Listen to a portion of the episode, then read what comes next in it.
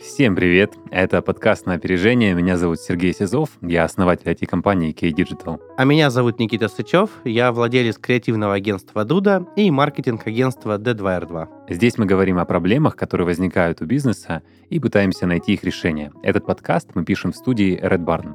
Спонсор этого сезона MSoft и ITD Group, компании, которые помогают наладить защищенный файлообмен.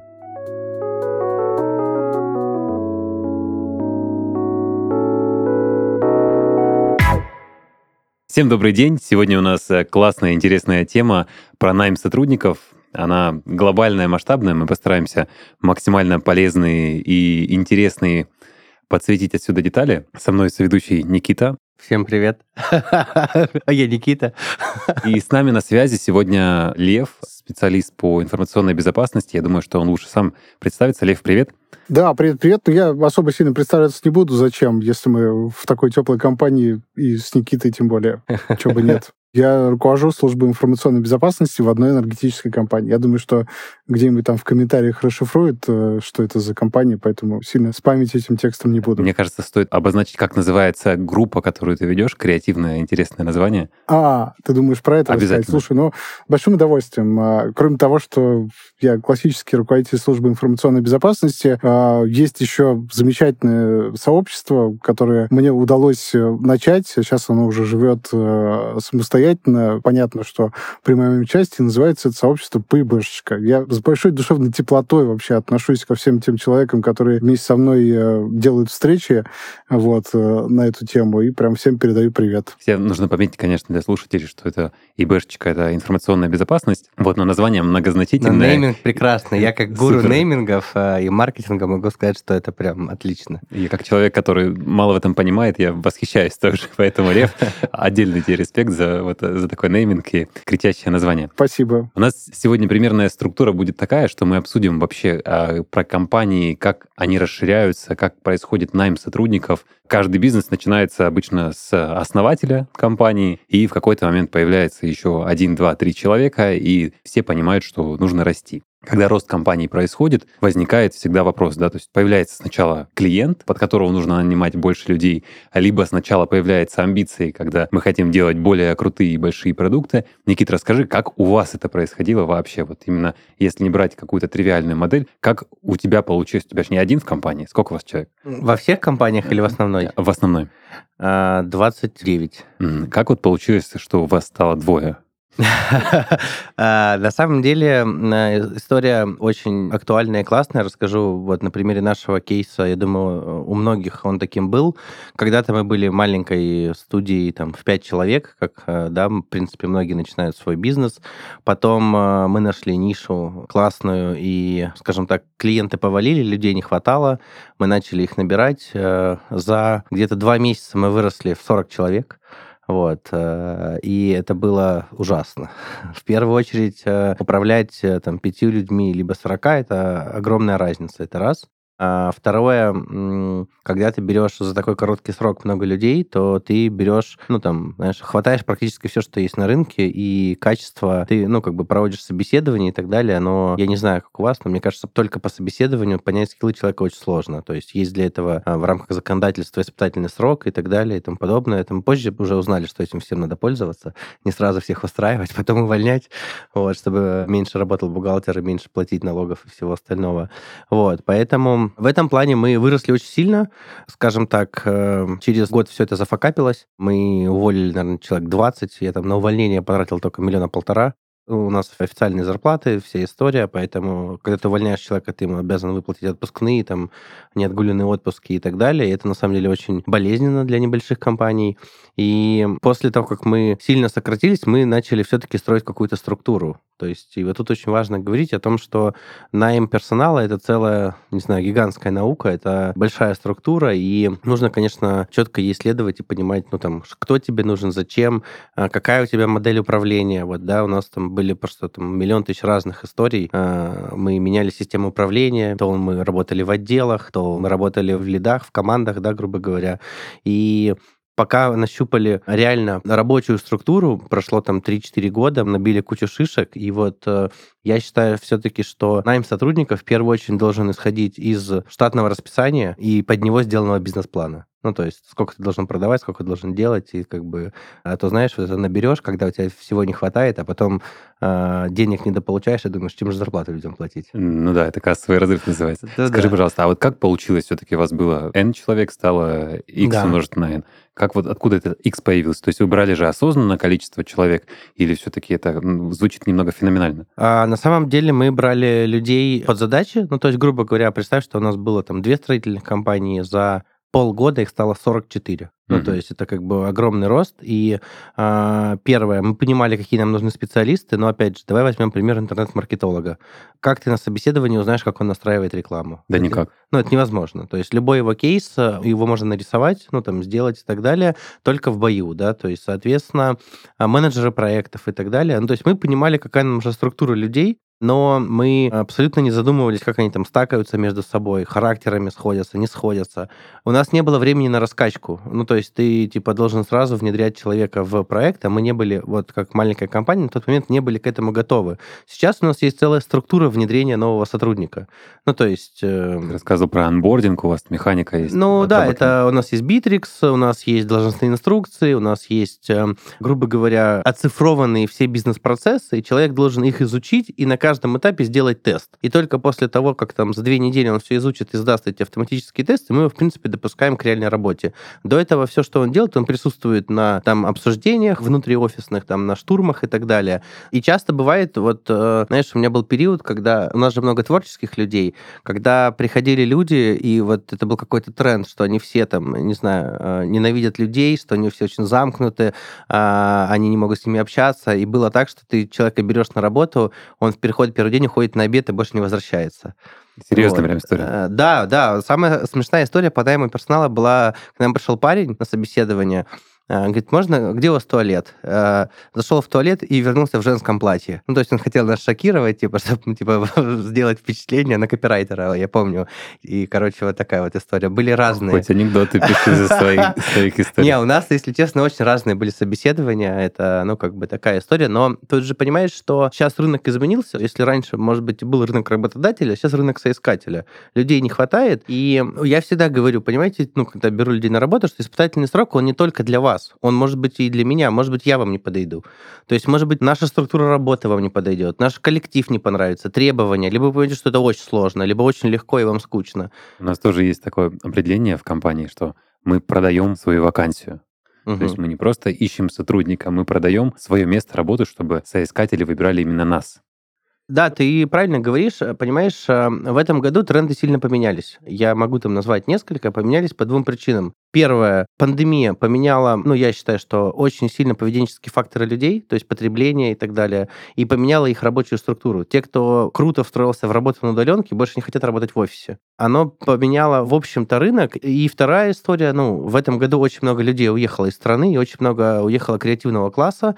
В этом плане сейчас фокус должен быть на соискателя, и вот очень многие компании, они просто выкладывают вакансию, знаешь, стандартную, менеджер там или программист, такой-то, такой-то, но о своей компании не пишут ничего ничего. Они должны себя продавать. То есть э, вот это очень важно. Я могу сказать, что по статистике 95% компаний себя не продают. Ну, то есть на разных платформах, да, по поиску персонала. А сейчас это обязательно. Сейчас сотрудник выбирает, кому пойти, а не компания выбирает, кого взять. К сожалению. Ну, да, то есть... Давай попробую внести в ясность. Возможно, не каждый слушатель понимает, о чем идет речь, потому что мы вроде бы как предлагаем деньги, и тут мы выбираем, и конкурс происходит, о том, чем ты говоришь, это однозначно не значит, что у нас тут э, один человек единственный, наверное, или, Нет, или 10 вакансий на одного человека. Это значит то, что квалифицированных специалистов всегда будет в дефиците. И тот квалифицированный специалист, он имеет право и имеет желание выбрать самое-самое, то, что ему подходит больше всего. И если мы не продаем себя, то мы, получается, отстаем от тех компаний, которые себя продают всегда. Да, все верно. А, так и есть. Может быть, мы поговорим вообще про то, что такое компетентный специалист, потому что, блин, ну вот мы все из разных э, так, подсфер, наверное, да. в этом плане, и э, для нас по-разному звучит вообще слово компетенция. То есть э, те требования, которые предъявляются к работнику. К примеру, тот человек, который там пошел в туалет и вышел в женской одежде, он бы, наверное, там в нашей службе, может, и задержался бы, не знаю. Uh-huh. Но если он, допустим, умел бы делать что-то вообще супер особенное, короче, так и тогда, да, вполне возможно, мы бы с ним проговорили, сказали, что, слушай, ну, наверное, там не всегда так можно делать, вот только когда шоу какое-то происходит. То есть тут же ведь есть э, много аспектов, и это и культура какая-то, да, которая принята внутри компании, это те требования, которые нужны, потому что ты же не ищешь э, каждый день там э, супермаркетолога. Э, на какой-то момент времени нужен там человек, который может выполнять долго, но очень хорошо повторяющуюся рутинную работу. И это тоже в целом компетенция. Конечно. Да, Лев, спасибо, может быть, да. она, да, там не сильно оцененная, но тоже компетенция. Почему нет? Лев затронул очень да. классную тему. Лев, э, спасибо, что ты открываешь ее, потому что мы как раз только хотели к этому перейти. И у нас на прошлом подкасте был как раз Никита тема о том, что креативные вообще вот вакансии, креативные э, позиции, они всегда намного более широкие, и то есть и взаимодействие с сотрудниками сильно отличается, чем э, взаимодействие с менеджером продаж. То есть подход сам меняется. И я уверен, да, что во многих случаях креативное агентство там, или маркетинговое агентство, или дизайнерское, или э, что-то вот именно в таком порядке, э, с удовольствием согласиться на человека, мужчину в платье, как бы там ни было, если он делает э, свою Оно показывает работу. его неординарное решение. Он же не ходит так ежедневно. Ну, то есть он этим жестом, э, ну, грубо говоря, показал, что он может, вот Лев правильно сказал, э, ну, там, перейти какую-то грань, либо сделать что-то нестандартное. Соответственно, мы сразу мотаем на ус, что, допустим, в какой-то заурядной ситуации он может предложить какой-то другой выход. Ну, то есть... Ну, это неоднозначно. Это неоднозначно. неоднозначно это вполне согласен. может быть проявлением просто болезни. Такой тоже вариант возможен. Ну, это так, чтобы немножко Разумеется, да, конечно, классно. потому короче, что в банковской всех сфере... побегут в платьях э, всюду, короче, заниматься. Ну, тут же, да, что-то будет страшно. Все решается уже по ходу, и у нас вот тоже сейчас, хоть и программисты, но программисты это на самом деле тоже креативно. Я думаю, что требования к программистам, например, разработчикам и специалистам информационной безопасности или, в принципе, службе безопасности, есть свои жесткие требования, и человек должен быть ну, максимально предсказуемый, максимально понятен к работодателю. В то время, когда специалисты креативные, там, дизайнеры и даже разработчики нынче, да, это люди, как правило, по, по крайней мере, по моему наблюдению, с более тонкой душевной организацией, которую сложнее вот, систематизировать. Вот, вот я бы вообще не сказал, на самом деле, потому что, ну, да, попробуем разобрать. Uh-huh. Мне близка тема, про которую вы говорите. Я вообще начинал свою карьеру, у меня была как раз небольшая компания, до пяти человек. А, мы делали сайты, полиграфию, дизайны, собственно, я понимаю, о чем вы uh-huh. говорите. Вот. И, собственно, история там с креативным человеком мне, да, то есть, который там не может ничего вообще нарисовать. Для меня круг нарисовать — это большая проблема. Uh-huh. Вот. Э, я, собственно, пытался через коммуникацию там, с клиентом да, какие-то углы сглаживать, доводить э, идею создателя, дизайнера да, до вот, конечного потребителя. Это был такой еще довольно сложный кейс, я был очень молодой.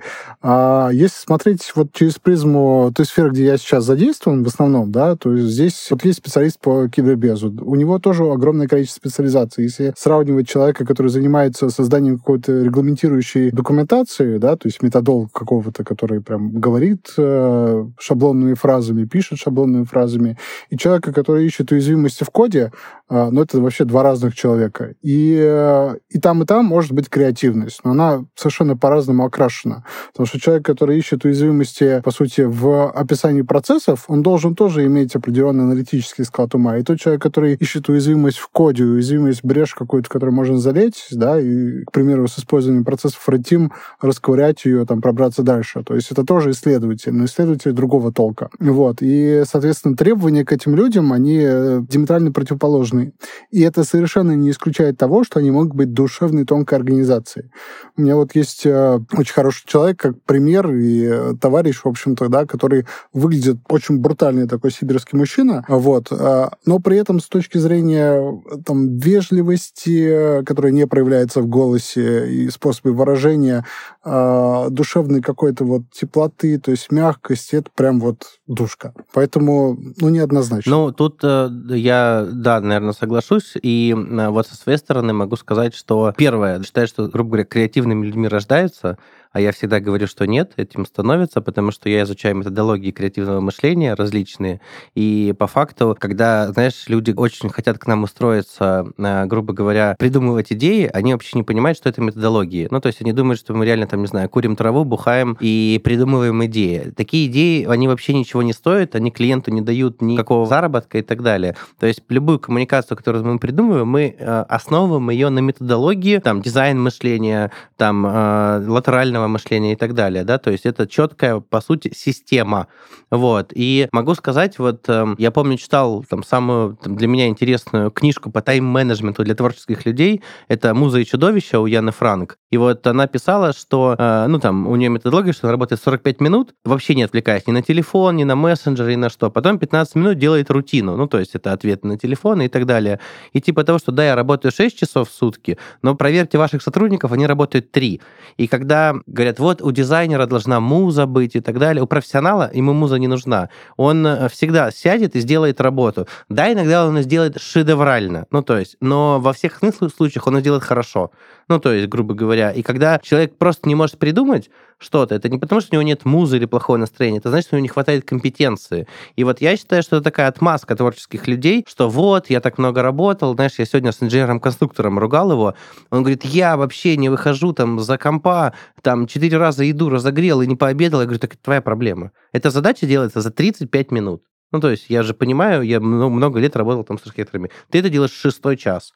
Только у того была зарплата 60 тысяч, а у тебя 150. Ну, как, как говорил Джобс, работать надо немного, а головой. Да, да. Ну, то есть, э, вот есть, правда, очень многих работодателей, возможно, вот эта иллюзия, что творческие люди, им надо там больше свободы и так далее. Я могу сказать, что я в своей э, компании пробовал разные системы работы, там, семейность, знаешь, там, дружба и так далее. Я понял одно, надо просто как бы выстраивать четкие рабочие взаимоотношения. Никакой дружбы там, ну, она может быть в рамках прекрасного общения, там, совместных корпоративов, но не там вне работы. Ну, то есть, ну, на работе мы на работе, мы все зарабатываем деньги, ну, как бы. И все люди работают за деньги, да, то у них есть доп. мотивация, там, знаешь, у нас там еду мы покупаем бесплатно, у нас там классный офис, кофе, лекции, обучение, но это все дополнительно. Но изначально все работают за деньги. И когда ты учишь людей считать, сколько стоит их час, сколько стоит их там э, и так далее, то э, вот на самом деле вот только тогда э, мы как компания начали реально деньги зарабатывать. То есть я говорю про что-то реальное, да, там не про там 100-200 тысяч, которые сегодня 500, завтра 100, ну, то есть это непланируемая история. А когда мы начали выстраивать четкую структуру работы, отчеты, планы и так далее. И э, поверь, даже в таких дизайн-агентствах это все выстраивается. Ну, то есть есть четкие системы, у нас ежедневные отчеты каждого сотрудника и так далее и тому подобное. Кому не нравится, увольняются. Но всегда приходят те, и могу сказать, что это людям облегчает жизнь. Ну, вот как не казалось бы, наоборот. Уверен, что будет очень полезно. Вот если мы все-таки начнем с того, систему собирать угу. на, в данном подкасте. Как ты видишь, и Криву тоже вопрос, что самое полезное, с чего стоит начать, когда вот ничего нету, ты один продаешь что-то, свой продукт, свои услуги, а, и у тебя нет никакой системы, и ты думаешь, вот сейчас я найму еще один человек. Что в первую очередь самое важное получить? А, я этим занимался сегодня, 8,5 часов для нового своего бизнеса. Я могу рассказать четко. Первое, мы сделали штатное расписание, Штатное расписание – это документ, который должен быть обязателен в любой компании и тебе не обязательно нанимать всех людей. Ну, то есть в любом случае ты его делаешь, и у тебя есть затратная часть. Второе. Когда у тебя есть штатное расписание, мы сделали структуру, ну, например, прохождения всего заказа, и расписали, какие функции кто должен делать, и написали, кто из людей должен это делать. Соответственно, отсюда у тебя появляются должностные инструкции, да, и понимание, какой сотрудник какую часть у тебя должен закрывать. От этого э, мы делаем бизнес-план, то есть сколько мы должны продавать, какая должна быть наценка, чтобы нам хватило на аренды, зарплаты, там, затраты и так далее. И э, под этот бизнес-план мы делаем систему мотивации и э, систему оплаты труда. То есть каждый человек, который приходит на работу, у него должна быть э, должностная инструкция, он должен понимать, что он делает, за что он отвечает, и четкая система оплаты труда. И мы ее делаем так, чтобы любой человек ежедневно мог посчитать, сколько денег он заработает. То есть, но в моем понимании люди должны зарабатывать деньги, а не получать. Отдать. Ну, то есть это важный момент, а, поэтому у нас у всех есть всегда окладная часть, которую по закону обязан оплатить. Не знаю, никто работать не будет, вот 10 дней пили на Новый год, я все равно обязан им заплатить. Второе, есть премиальная часть, и премия может быть, у нас прям прописано это в положении об оплате труда, что премия может быть до 400%. Ну, к примеру, зарплата 60, премия до 400%, это там 200 с лишним, грубо говоря. Но как она формируется? Если ты сделал вот эти отчеты, ты подготовил ежемесячно, ты получил 30% премии, если вот это еще 50, если вот это еще столько, и человек четко понимает, за что он зарабатывает деньги, а не получает, понимаешь, да? И тогда ты можешь с него требовать, но ты ему должен это сказать на старте на приеме на работу. И вот когда у нас этой системы не было, э, или были разные там оклады большие и так далее, понимаешь, ты человеку поставил оклад 150 тысяч, но он пришел, и он тебя может послать на три буквы, но ты все равно ему 150 тысяч заплатишь. Ну, как бы это не работает. А, поэтому вот я считаю, что, ну вот в моем понимании, вот такая структура. Вот, может, у Льва есть свои видения, я как бы вот так это вижу. Слушай, ну, когда ты описываешь, э, собственно, вот эту вот задачу, у меня к ней нет вопросов. Единственный вопрос, дизайн-агентство занимается тем, что генерит отчеты, нет. ну, просто э, они периодически проявляются у тебя, то есть, когда ты описываешь, а, что получается, есть то есть у надо генерить отчеты. руководителей отделов, ну, грубо говоря, вот. Э... Ну, ты, то есть это про KPI именно руководителя отделов? Э, да, ну, я, окей, в общем, просто говорю, что нет. да, да. Ну, я сейчас говорил вот... С точки зрения... Структура, которую я сейчас говорил, да, это на заводе. Это у меня есть производство парковой уличной мебели. Ага. То есть это производство. Тут чуть посложнее все. Ну вот как раз-таки, наверное, в этом да. и разница. Тут э, штука очень интересная, на самом деле. Система отслеживания вообще мотивации работников, она сильно зависит. Ну вот я человек, который там все время практически отработал в больших корпорациях э, в том или ином виде, да, довольно зарегулированных. Понятно, там есть э, своя выделенная кадровая служба.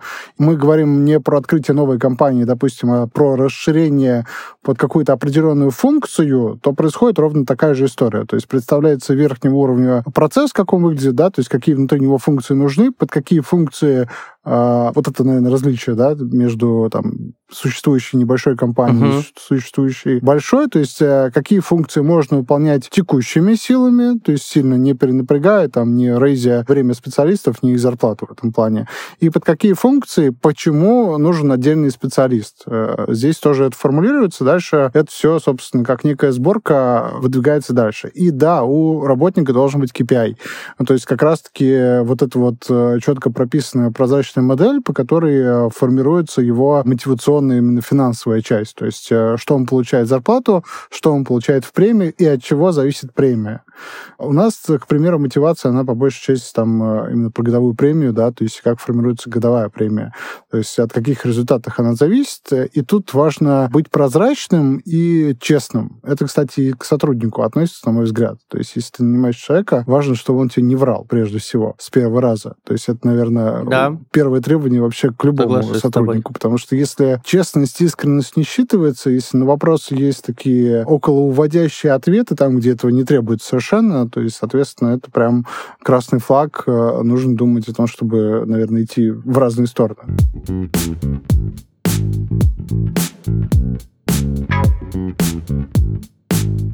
Мир стремительно меняется и диктует бизнесу новые условия. Чтобы оставаться в строю, нужно сохранять гибкость в организации бизнес-процессов. Гибридный график, удаленка, релокация, новые форматы и обстоятельства вносят коррективы в жизнь компаний, и возможность работать на ходу цена как никогда. Чтобы сотрудники оставались на связи в любой ситуации, важно обеспечить доступ к корпоративному пространству не только с компьютеров, но и со смартфонов. При этом нужно не забывать об информационной безопасности, удобстве и функциональности мобильных решений. О том, как воплотить это решение в жизнь, позаботились наши друзья из компании MSoft.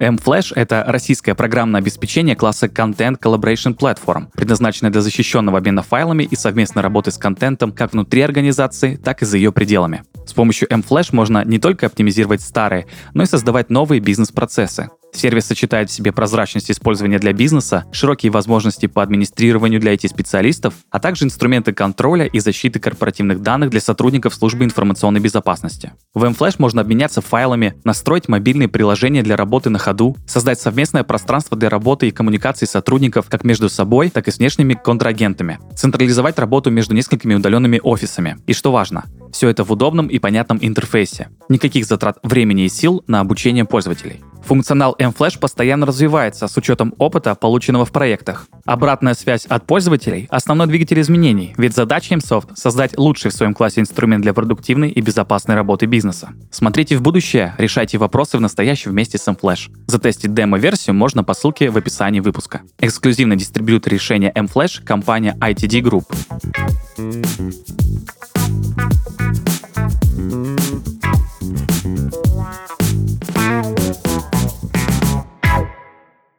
То, что ты рассказал, я знаю, э, как работает э, Google. Э, у них история следующая. У них, грубо говоря, ежемесячно каждый сотрудник делает отчет, но его никуда не сдает. Но помимо этого, его руководитель делает отчет по нему. И сдается это раз в год. Ну, есть большой, допустим, там совет какой-то там группы, и, грубо говоря, защищает свой отчет сотрудник, а потом руководитель. И вот тут как раз проверяется тоже, врет или не врет. Ну, то есть, и это можно делать типа раз в год, но когда ты делаешь раз в год, ты забудешь, что было там в марте месяце, да, поэтому это рекомендовано делать ежемесячно. И дальше три пути. То есть первое, тебя оставляют на той же позиции с той же зарплатой. Второй путь, э, тебе повышают зарплату, либо переводят на другую позицию. Третье, тебя увольняют. Ну, то есть, и вот, грубо говоря, ежегодно вот такая история у них. Ну, это вполне рабочая. Ну, техника называется таймшит, да, то есть э, описание там рабочего дня, сравнение, что получилось, это вот если в таком сильно мелкой сетке брать, если э, месяц, то реально так тоже можно делать. Но, опять-таки, наверное, ведь э, не подо все процессы это важно, потому что если это именно процесс, который повторяемый, да, то есть постоянно он идет, э, то тут, наверное, важно там считывать вот эти вот коэффициенты значения параметров, э, учитывать, как они меняются в динамике, да, то есть от чего зависит, и их контролировать. А если это по большей части не процесс, а проектная работа. Ну, то бишь, нужно сделать проект. Тут, наверное, больше про результат, и, соответственно, наверное, такой вот параметрическая оценка, а что конкретно сделал там на участке времени в месяц, не очень важно. Важно, каких результатов добился. Ну да. Или Тут нет? Важно, я думаю, что учесть вообще понимание самих KPI, о которых мы говорим, потому что это всегда очень скользкая дорожка выставления и регулирования всех этих параметров, потому что если задать вот KPI, ты должен делать там столько-то звонков или такие-то цифры, то сотрудник может стремиться к достижению этих цифр, а не к достижению результатов компании, что в целом может в разных плоскостях находиться. Меня очень вдохновляет э, идеология Netflix. Э, кто не читал, очень рекомендую. Не читал. Книгу «Никаких правил» называется. Просто восхитительно у них идеология называется двумя словами — свобода и ответственность. То есть сотруднику говорится, ты сам принимаешь решение, ты делаешь все, что необходимо, ты сам несешь ответственность за все это, и ты действуешь в интересах компании. Потому что часто остановка KPI, вот давай придумаем, да, у маркетолога KPI сделать-то столько лидов. Что произойдет? А, вот тут да, надо говорить, сколько лидов, и потом еще сразу привязывать их к качеству, потому что если ты привязал только... У меня была такая вот тоже история, опять же, от неопытности. Когда ты привязал только к количеству, они их нагнали, качество плохое, клиент недоволен. То есть э, а мы всегда выстраивали ну, такую более сложную систему, где один показатель уточняет другой, и, например, один дает тебе там половину, ну, там, балла, и второй половину, но балл собирается, когда ты оба это сделал. Ну, то есть оба показателя. И вот так, да, интересно. Про Netflix э, прикольно звучит, но, знаешь, если он потерял миллион долларов, Netflix может себе позволить, а мы нет. И за такую свободу руки можно и оторвать. Да, естественно, я думаю, что выделяется некоторый пул э, ну, наверное, действий, да. в которых ты волен принимать решения. То есть ты принимаешь решение, какой тебе креатив делать и в каком порядке их запускать, но ты не выбираешь э, стратегию компании и не планируешь годовой бюджет, наверное.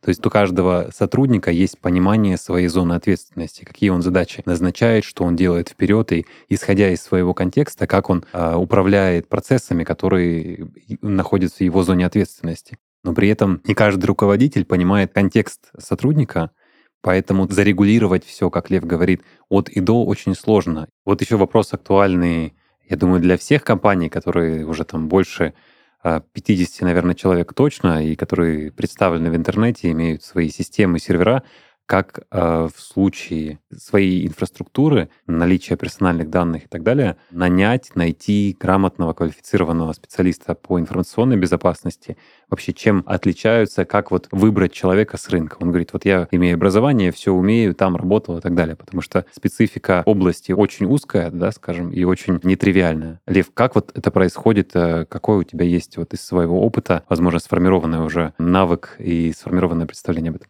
И как KPI у него, да, понять. Вот. Я просто, для, ну, там, знаешь, это для меня это очень далекая тема. Там, сайт Пентагона взломал, окей, зачем засчитали? Ну, я образно говорю. Слушай, ну KPI у человека, который взломал сайт Пентагона, прям ого-го, мне Ну да, кажется. да, это И он, и он может, наверное, всех нас купить э, вот уже завтра. Просто с потрохами не спрашивая, на самом деле. А, Да, на самом деле, ну, у меня были такие интересные очень года, то есть и э, в девятнадцатом году, когда собирали службу практически с нуля, а, собственно, поэтому очень много-много-много специализаций внутри информационной безопасности. Я вот начал немножко рассказывать, то есть есть э, там базовый методолог, который э, описывает э, какие-то процессы, да, то есть их регламентирует, он может их рисовать, там, обсуждать. Ему требуются навыки коммуникатора, хорошего русского письма, как минимум, чтобы никого не раздражать. Человек должен там, собственно, уметь делать некую абстракцию от того, что он слышит, да, и все это, собственно, дооснащать базовыми ограничениями. То есть должен знать законодательство и разбираться в том, как э, стандартные хотя бы практики по формированию неких ограничений. А если брать вот такого специалиста, который про защиту персональных данных, то это утечки, то есть от защиты от утечек, чего... Давайте я с вами, наверное, тогда этот диалог построю, как владельцами компании. Мгм. Вот чего боится владелец компании с точки зрения вообще информационной безопасности?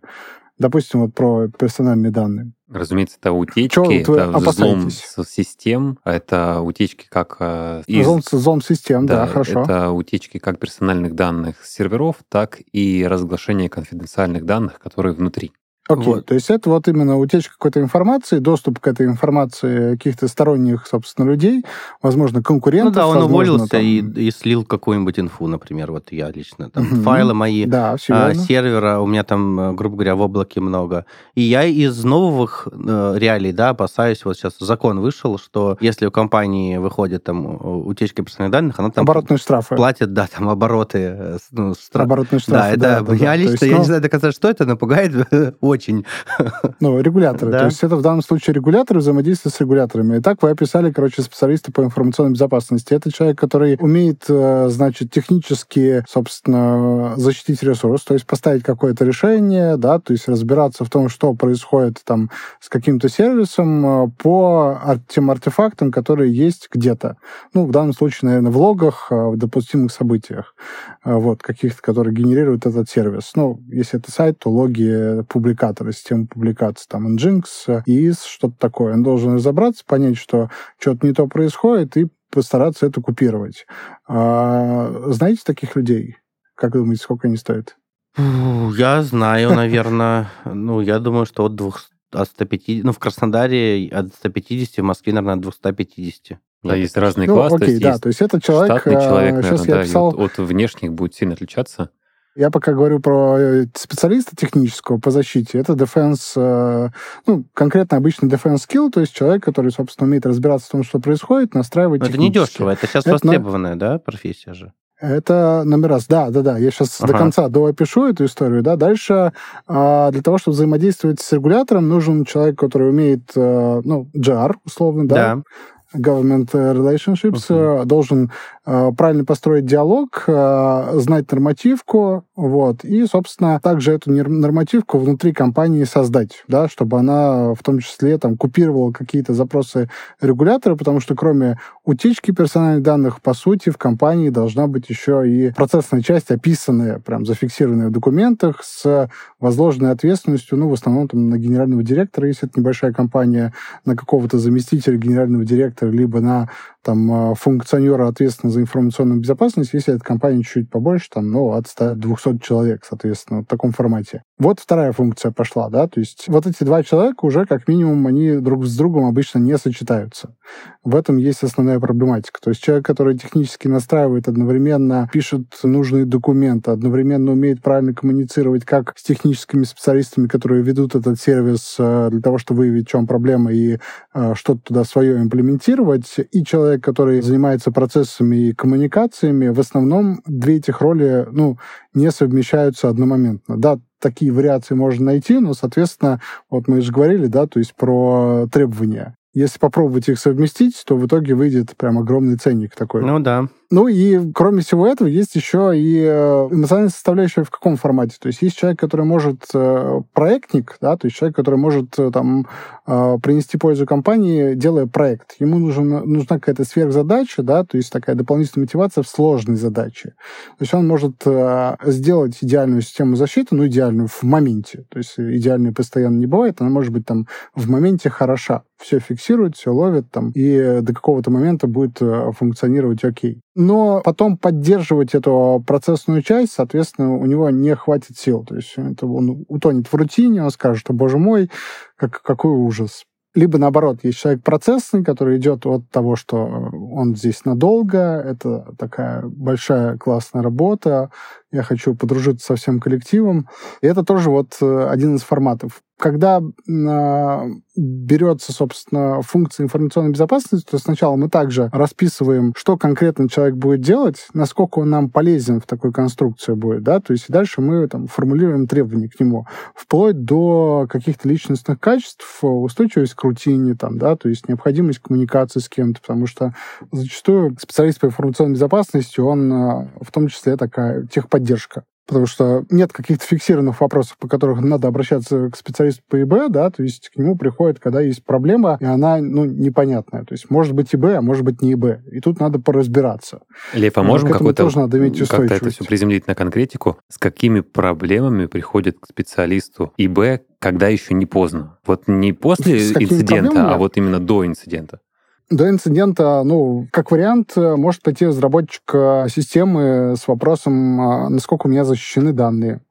Ну, то есть, насколько в моей архитектуре, которую я изобрел, где там фронт есть, э, бэк, э, насколько реально угроза, короче, какой-то утечки или взлома в каком случае приходит э, к специалисту да. по информационной безопасности, пока еще нет инцидента? Угу. Ну, когда нужно понять, насколько защищено сейчас, допустим, и что надо исправить. Можно же ведь э, посмотреть код э, ресурса, можно посмотреть, э, какие средства защиты есть, да, то есть и можно там построить условную модель угроз, понять, какие вектора атак на этот ресурс наиболее вероятны, и предложить какие-то компенсирующие меры, ну, защитные меры в данном случае. Вот в этом случае приходит к специалисту по информационной безопасности. Но это если мы берем техническую часть. Если мы берем ту часть, которая нормативная, то здесь, соответственно, приходит по вопросам, а какую информацию можно отсылать, кому ее можно отсылать, как она должна защищаться, да, то есть и какие, наверное, меры предосторожности я должен применять, чтобы она никуда не утекла. Вот, наверное, я вот пробую такие перефразировать. Да, спасибо за ответ. Я пробую все-таки перефразировать, потому что вопрос действительно важный, я думаю, что и жизненный для многих компаний. Есть некоторая пассивная часть э, специалиста, то есть пассивная вовлеченность, когда приходят и говорят, Лев, вот мы запускаем новый проект, э, нам нужно обеспечить здесь соответствие всем там комплайенсам, GDPR, там FZ42 и так далее, для того, чтобы наш сайт точно никто не пришел, не взломал, и он соответствовал всем необходимым потребностям. Тогда естественно, специалист отвечает на вопросы, но отвечает он исходя из запроса, из того, что вот к нему пришли с конкретным поставленным заданием. А вот в остальное время есть ли какая-то проактивность со стороны специалиста, который говорит, давайте мы вот сделаем здесь аудит, проверим наши роутеры системные, наши сервера, наши обновления там Nginx, Apache, фаерволов, э, там, Linux и так далее. То есть как это происходит? Есть ли, возможно, должностные инструкции, либо какие-то базовые составляющие, вот, о которых говорил Никита, только в части информационной безопасности? Да, конечно, да. То есть, ну, тут зависит очень сильно, как выглядит процесс внутри компании. То есть, если брать э, небольшую сетку из 100-200 ну, каких-то устройств, то есть это совершенно одна конструкция. То есть там действительно можно описать должностные инструкции э, базовыми какими-то принципами. То есть нужно проводить аудит, э, там пытаться исправлять уязвимости. Обычно специалист по ИБ не исправляет уязвимости, он их фиксирует и там предлагает решение, как их исправить. А, ну, соответственно, администрирование средств защиты. Тот же самый базовый антивирус, а, какой-то настройки фаервола, встроенный, не встроенный. То есть, а, если это следующий уровень, то есть, допустим, много очень разработки, Потому что конструкция специалистов по информационной безопасности сильно зависит от компании. Вот что в компании является бизнес-фактором, что продается, что движет компанией, то и должно быть максимально защищено. То есть если у вас ресурс э, головной какой-то, на котором находятся все данные, через него происходит коммуникация с клиентом, тогда задействуются процессы анализа исходного кода, защиты этого сайта, да, то есть и, по сути, формализация работы и э, функции расписываются по большей части относительно вот этого вот типа ресурсов. То есть как он создается, на каком этапе он проверяется, да, то есть э, как часто там человек должен с него получать события, в каком формате и в каком порядке он проверяет э, наличие в этих событиях чего-то аномального, и как он после этого это аномальное событие обрабатывает сам по себе. То есть тут могут писаться и плейбуки э, под э, конкретные типовые, там, наверное, кейсы, которые происходят с этим сервисом. Но если компания становится больше, и там десятки тысяч хостов, то там, соответственно, там, у одного человека может быть, э, ну, не знаю, должностная инструкция по администрированию двух систем реально. Система антивирусной защиты, допустим, ну, тысяча хостов. Там попробуй сначала проверить, что у тебя 100, условно, устройств э, фиксируются по отчетам, что они без защиты. Да? То есть на каждый надо залезть, посмотреть, с кем-то, возможно, пообщаться, если нет прямого доступа туда. И это все тоже тайминг-то довольно внушительный получается. Лев, То же тогда, самое там. А, да, прошу прощения. А вот если все-таки вливаться обратно в канву нашего, нашей сегодняшней темы, в каких тогда случаях стоит а, рассмотреть именно найм штатного спеца по ИБ? Чем отличается организация, которая должна, по твоим убеждениям, взять себе штатного спеца от организации, которой будет достаточно взять, привлечь специалиста для проведения планового аудита? Если плотно завязаны на IT, IT э, находится полностью внутри. Если ключевая задача бизнеса очень сильно завязана на IT, тогда нужен штатный специалист. Я думаю, сейчас нет организации, которые не завязаны на IT. У всех есть CRM-система, э, у всех очень есть... Очень много, поверьте, У всех есть Windows кажется. и Linux. Ну, то есть так или иначе, а, большая часть Нет, компании... нет, немножко не так. То есть CRM-система — это же ведь э, сопровождающая система. Да. То есть отключить CRM-система в маркетинговом агентстве, то можно работать, если есть там резервная база, условно. Ну, если есть бизнес, который полностью завязан на IT, есть э, критическая какая-то штука, без которой компания работать не будет. Вот, тогда нужно, то есть, может быть, не штатный прям на полную ставку, да, то есть, но подключаемый постоянно, который понимает, как работают процессы внутри и может их периодически контролить. Эм, и еще вопрос важный, как найти специалиста вообще, где искать э, ИБ-специалиста или любого другого штатного. Никит, как это у тебя происходит? А, ну, на самом деле происходит следующим образом. Э, первое, мы пользуемся стандартными там, поисковыми сервисами типа HeadHunter и так далее и тому подобное. Второе, мы активно ведем э, свои социальные сети, и 20% контента мы делаем, ну, типа в HR, да, то есть показывая, как у нас классно, образовательные истории, и размещаем э, те же вакансии в социальных сетях своих и на сайте. А третье, мы делаем рекламу, либо какие-то посты в специализированных э, группах э, в соцсетях, то есть в Телеграме, в ВК, ну, то есть, например, группа дизайнеров, дизайнеров, э, группа творческих людей. Скажу так, потому что найти через тот же Headhunter классного специалиста, там, дизайнера или архитектора достаточно тяжело. Соответственно, мы стараемся пользоваться профессиональными сообществами, то есть, э, причем мы выстраиваем стратегию. Например, мне нужен архитектор. Соответственно, чтобы мне найти классного архитектора, я понимаю, что мне нужно засветиться в нескольких архитектурных сообществах, так или иначе, а мне есть чем засветиться. Ну, то есть я могу определить какой-то там, не знаю, классный вопрос или тему, или сказать там, давайте порассуждаем на тему там урбанистики, ну, то есть и аккуратно продать свою компанию, понимаешь, вот о чем мы говорили. А могу сказать, что на данном этапе ну, реально идет тренд на не то, что поиск даже новых людей, а на удержание собственных. Это реально такая большая история. Я смотрел статистику там на 23 год, как бы сейчас многие об этом думают, как э, повысить квалификацию, как удержать сотрудника, и это важно понимать. Вы знаешь, нам, правда, очень многим предпринимателям кажется, что незаменимых людей нет, ну, так мы всегда говорили, что вот сейчас придет лучше. Я могу сказать по своему опыту, 70% кто уходит, лучше не приходят. Либо приходят лучше первые два месяца, а потом, ну, как бы... И сейчас во многих процессах настолько сложно строить специалиста, ну, когда вы уже далеко, да, ушли, когда вы не компания в пять человек, а когда у вас выстроены процессы. Поэтому тут у меня, грубо говоря, две рекомендации, если коротко. Первое, тратить силы на удержание людей, то есть давать им шансы, разговаривать, переквалифицировать, да, покупать доп. образование, заставлять людей учиться и так далее и тому подобное. А второе, э, опять же, есть, понятно, рекрутерские истории, но я могу сказать честно, сколько я пробовал, ну, у меня ничего не вышло. Я потратил только много денег, в итоге кандидаты больше двух месяцев там не задержались по разным причинам. Ну вот, у меня не сработало, хотя я знаю, что, ну, там многие пользуются, да, рекрутинговыми компаниями, HR-компаниями, поэтому я все-таки считаю, что вот, например, по кибербезопасности вот сейчас Лев подскажет, но вот э, у меня друзья, например, делают CTF, это чемпионат России по кибербезопасности, где приезжают все вузы. И мне кажется, это вообще идеальная история. Э, знаешь, как в любой европейской нормальной стране люди берут junior а э, из вуза, ты еще из вуза подписываешь контракт. У них же практика, ты да, подписываешь контракт, ты junior, потом там растешь, middle, потом senior.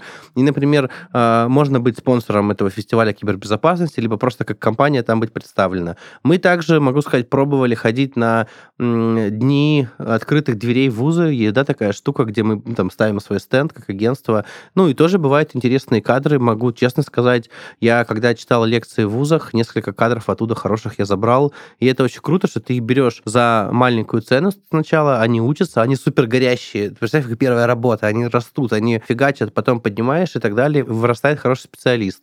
Поэтому, ну вот, я как бы вот такими методами пользуюсь в основном. Скажи, пожалуйста, а вот какие критерии, на которые ты обращаешь внимание? Просто вот много сегодня звучит в подкасте «хороший специалист», сложно найти да. хорошего. Что хороший, что не хороший? Потому что мы говорим, а... что на старте сложно различить одного вот другого. Я со Львом соглашусь, что первое — честный. Это одно из самых важных правил. Второе. Я всегда смотрю на то, как человек мыслит. Вот смотри, мы, например, тем же дизайнерам даем тестовые задания. Те, кто не делает тестовые задания, даже если он очень крутой, до свидания. Ну, значит, у человека нет, понимаешь, никакой мотивации у нас работать. Ну, даже вот микрошага. А в тестовом задании мы не просим нарисовать его логотип или еще что-то. Мы даем задание, там, нарисуй, там, не знаю, плакат вот на такую-то тему. У нас задача одна — понять, как человек мыслит. Я могу сказать, что если вижу, что технически он там где-то не дотягивает, но очень крутая идея, технически научить ну, не так сложно, понимаешь, там Photoshop как бы он... А мыслить тяжело научить, ну, то есть реально. И э, как бы грубо не звучало, я всегда на собеседование смотрю на адекватность человека. Ну вот мне лично это очень важно. Я очень много лет проводил собеседование сам, сейчас я не провожу. Ну, грубо говоря, мы все равно смотрим на человеческие качества, да, это, по сути, там, soft skills, как мы говорим. Знаешь, там э, разные методологии, когда там и по дизайну человека команды собирают, там, ну, это уже такая более серьезная или трэш-история. Тут каждому свое. Э, я просто считаю, что, а, человек должен сделать какое-нибудь тестовое задание, потому что собеседование, как мы с тобой говорили, не показывает, и портфолио тоже не показывает его компетенцию. А, причем его можно придумать в любой практической сфере. Я уверен, что и в IT можно, и в кибербезопасности можно, и в копирайтинге. Я тебе даже могу больше сказать, я и в продажах могу его придумать, например, дать человеку отработать возражение. Ну, то есть я ему даю три возражения, либо напиши скрипт разговора по телефону и отработай возражение. Но давай будем честны, любой специалист это сделает за пять минут. Ну, если человек хочет работать и как бы... Продай умеет, мне эту ручку. Ну, примерно. Ну, как бы, как бы это ни звучало, но это уже показывает компетенцию. И вот без заданий все-таки, ну, это не очень хорошо в моем случае. Поэтому хороший специалист это, а, человек адекватный, б, честный, с, все равно имеющий хорошие знания в хард-скиллах, ну, то есть, э, которые мы проверяем хотя бы каким-то тестовым заданием, не очень сложным. Очень сложно, понимаешь, я просто видел тестовые задания, где компания рассылала всем логотипы, и в итоге эти логотипы показывала клиенту и продавала, и бесплатно получала себе логотипы, понимаешь? Это уже ну, скорее лайфхак. Да, ну, то есть, это такой э, трешак. Э, но это как бы не тестовое задание. А оно должно быть такое с подковыркой, интересное и так далее. На этом как бы, ну, вот, у меня так. От себя добавлю про тестовые задания. Мы делаем делаем очень просто, так как мы айтишники, мы разработанные свои компоненты. Вот мы берем, смотрим несколько комитов назад, то есть мы берем то, что нам нужно было сделать. Угу. Я знаю, что эта задача сложная, и отгружаем ее на этапе не готово еще, отгружаем ее соискателю и показываем, вот сделай и смотрим, сколько он с ней возится, как он с ней справляется, э, находит То есть вы насчет соискателей за своей дыркой все-таки закрываете? Нет, нет, нет, неправильно, неправильно ты понял.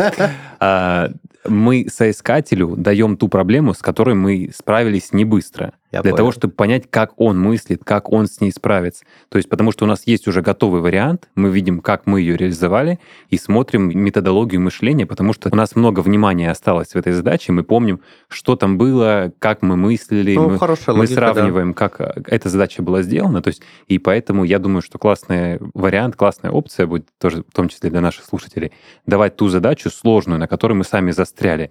Не для того, чтобы он решил ее как-то как-то иначе, а чтобы понять методологию мышления соискателя. Ну и плюс к твоим основным поинтам, да, которые ты обращаешь внимание, я добавлю от себя а, важность э, не только адекватности, но и того, насколько человек тебе подходит, вообще близок по духу. Да. Это важный Это момент важно, для да. нас, да, потому что человек может быть классным специалистом, он может быть э, супер быстрым, продуктивным и э, опытным, профессиональным и максимально адекватным, но у вас с ним разные ценности, разные представления, и те будут просто в дальнейшем тебе, либо там э, команде, которая будет с ним работать, они вот, э, Лев говорил, как раз не замэтчатся, да, и Мгм. не, не будут понимать друг друга. Лев, э, возвращаясь к тебе, а какие у тебя есть критерии при подборе, при найме? Возможно, с позиции ИБ ты тоже можешь как-то отладить сразу уязвимости человека, подсветить, если при найме рассматривать его. Слушай, ну, на самом деле все описали, и я не думаю, что сильно что-то отличается. Ну, кроме того, что, наверное, а, специалист по кибербезу, если он уже сложившийся, не молодой, который приходит только в профессию, у него есть уже встроенная такая профдеформация. Это, ну, не то чтобы скрытность, да, какая-то, а вдумчивость при ответах. Связано это с чем? С тем, что ты постоянно думаешь, там, какую информацию можно там вот сейчас говорить, да, то есть а что вот нельзя публичить условно. И это превращается в привычку в формате того, что даже ответы на простые вопросы, они ну, идут э, по такой вальяжной траектории, наверное, вот в таком формате. Я прям проиллюстрировал сейчас. Вот. Конечно, эта искренность — это первое, что смотрится, потому что без этого непонятно, как оценивать человека. А, Согласен с тестовыми заданиями для тех специализаций, это сто процентов так, без этого ничего не сделаешь. А тестовые задания, в принципе, для всех а, специализаций, которые есть в ИБ, они актуальны даже для нормативки, то есть э, предложить там рассмотреть проблему под каким-то углом, посмотреть, как человек мыслит, описывает, как он приходит к какому-то выводу. Это тоже очень важно. Ну, наверное, тут э, сильно добавить нечего. То есть э, вот это основная история, которая есть. Ну и, наверное, как реагирует человек в стрессовой ситуации. Это тоже мы периодически проверяем, потому что, в принципе, работа специалиста по информационной безопасности зачастую связана с э, принятием решений э, в тот момент, когда они очень сильно требуются. У меня еще есть э, один маленький лайфхак, э, очень короткий. Если мы говорим про возраст до 40, скорее всего, то я всегда советую смотреть соцсети. Ну, то есть у любого человека может найти во всех соцсетях. И на самом деле по соцсети понятно и его лайфстайл и так далее. Ну, то есть, э, и вот это вот... э, Я могу сказать, что у меня даже есть у менеджеров, как бы, когда они с кем... Только никогда не оценивайте э, человека по ВКонтакте, потому что, возможно, он закинул эту соцсеть 10 лет назад. и Не, ну это да, я вернулся. про актуальный. Но я просто про то, что я даже менеджерам говорю, когда вы с кем-то общаетесь из клиентов, там, с маркетологами, с руководителями, просто посмотрите их соцсети, поймите, что им интересно, поговорите иногда об этом. Будете понимать, если они любят вино, на Новый год бутылку вина им подарите. Ну, то есть это э, сильно упрощает коммуникацию. Это такая штука из нетворкинга, да, просто очень помогает. И я поэтому у соискателей перед тем, как их брать, стараюсь все равно соцсети их полностью просмотреть. Вообще, подходит мне это или нет. Вот. Это был подкаст на опережение. Всем спасибо. А, Спасибо, на самом деле очень интересно поговорили. Я вот честно скажу про кибербезопасность. э, Много чего сегодня узнал, поэтому, Лев, спасибо большое, было интересно. Друзья, и вам большое спасибо. Ну, было очень приятно, и очень приятно было находить какие-то схожести в подходах э, больших бизнесменов и корпоративных структур. Спасибо, пока-пока. Это был подкаст на опережение. Слушайте нас на всех платформах, ставьте лайки и, конечно же, комментируйте. Всем пока. Всем пока!